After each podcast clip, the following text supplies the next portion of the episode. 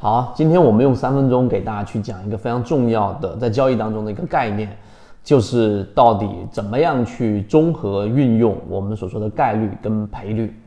那这个话题其实非常重要，也就是说，如果你要让圈子给各位去讲，你如果拿大部分的时间投入进去在股票市场里面去交易的话，那你愿意投入什么？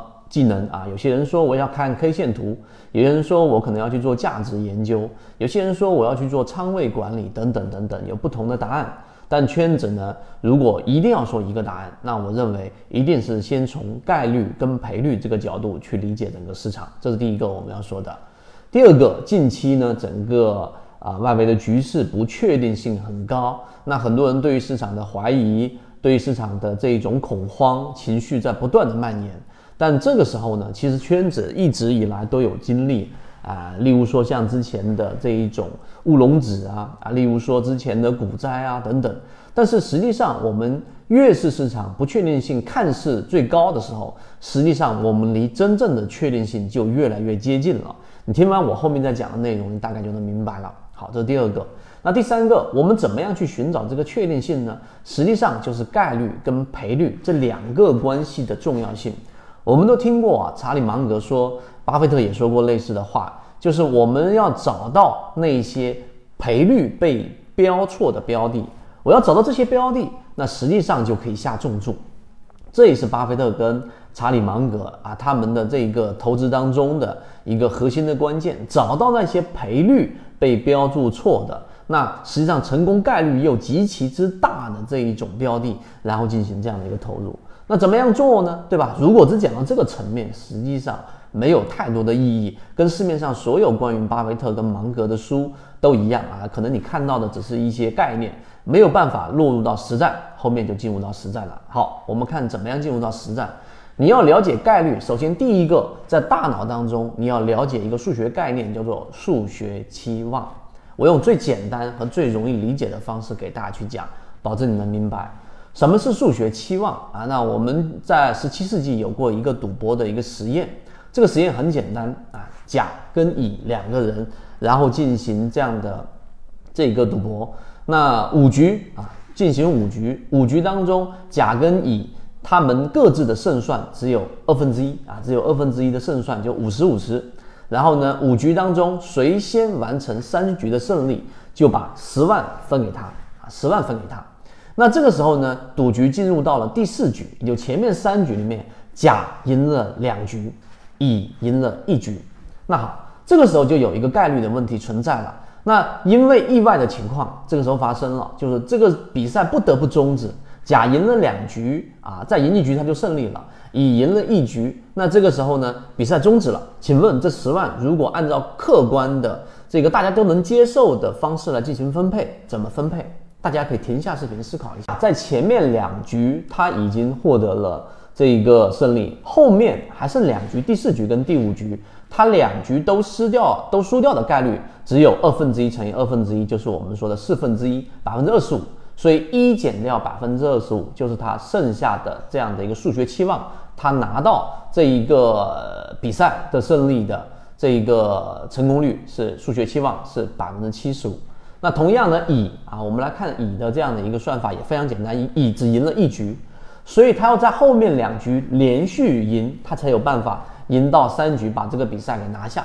所以他后面两局连续获胜的概率是二分之一乘以二分之一，也就是我们所说的四分之一。所以乙的这一个获胜的概率是百分之二十五。好，答案就已经揭晓了。这十万当中应该是把百分之七十五，也就是七万五是分给甲。把两万五百分之二十五是分给乙，你看就是这么一个简单的概念。但实际上呢，在我们的交易当中，我们要时时刻刻的把这个概念贯穿到其中。好，讲到这里面我们就打住了。那怎么样落入到实战呢？我们先讲第一个层面，就是概率。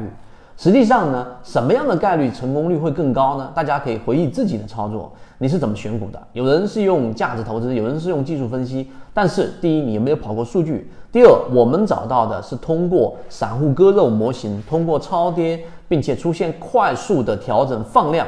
这种情况之下，一方面股东大幅的减持，百分之九十九是散户，对吧？一方面，另外一方面，它可能已经快速的调整了百分之三十到百分之四十。达到了超跌蓝色区域，并且是放量的，那这个时候快速的把仓位里面的这些筹码大幅的带血的筹码割肉出去的，大概率是散户。所以这种时候，我们的成功概率就非常非常高了。那你想哪一种概率会更高？所以在这个角度上，我们是在把成功概率往上提升。你回忆刚才我所讲的这个数学期望，所以我们的数学期望值就非常非常的高。那第二点是什么呢？第二点就要研究的就是我们所说的赔率。什么是赔率啊？赔率就是在每一次赌博当中，我们以赌博啊，我们或者说以交易当中作为一个例子，你每投入一块钱，如果赢了，你可以得到三块钱，那这个赔率就是三啊，一比三嘛。那这里面就得涉及到我们的凯利公式。那时间关系，凯利公式我们之前有完整的这样的一个视频，并且呢，我们还有一个专门的短的一个航线是在讲凯利公式。很多我们的船员去了解完成之后，发现自己在仓位管理上得到了一个很长足的一个进步。我们这里面不拓展去讲，但是我们要告诉给大家，实际上我们在模型设计的时候呢，赔率也是一个很核心的考量。什么意思呢？就是我们找两个大的方向，第一就是我们用左脑护城河加上游资思维笔记的这一种起爆点，非常靠近起爆点的这种核心逻辑，找到这一种已经是有比较强的护城河的标的，例如说我们之前说的华兰，以及现在还在不断的持续上行，从二零二一年三月份我们公布出来的金鱼报二，弗莱特到现在为止还是光伏当中已经翻了一倍多的，还在持续长上行的一种标的。那这种赔率很显然就是很高，因为它有很强的护城河，并且它是落难校花，而且呢，光伏行业又符合我们的一个长期发展的一个方向，这个是一个方向。另外一个方向呢，就是我们所说的超跌。同样一个标的，或者说以前我们叫呃猎杀基金，不过是以前的那种模式可以，基金拿的是基民的钱，然后出现大幅的这一个建仓之后，快速调整，市场出现风险。这个时候基金呢，它拿的是基民的钱啊，那这个时候呢，它就往往会一直持仓，甚至在不断的补仓。这个时候呢，它就有一个我们说被动的这个加仓，然后主动的解套的一个过程。但是基金被套的这一种模型已经过时了啊，因为制度上的改变。但是我们所说的超跌模式，要找到已经出现大幅的调整，打了这一个我们说的五折的，对吧？打了甚至打到了四折的。这些大幅调整的标的，如果它有我们上述的模型模型的加持，它大概率它会出现一个调整的这个修复。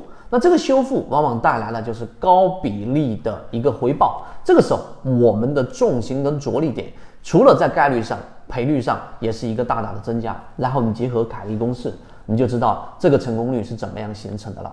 好，到最后我们告诉给大家，现在还没到我们所说确定性最高的时候。这也是为什么我们在上一次啊例行进化里面提到，所以你明白这一点之后，那确定性最高的时候，实际上也是大家恐慌情绪最高的时候。如果你想持续的跟随我们的模型，在市场里面持续的把握或者说看到这一次的确定性，可以找到我们圈子管理员老师。好，今天讲不多，希望对你来说有所帮助，和你一起终身进化。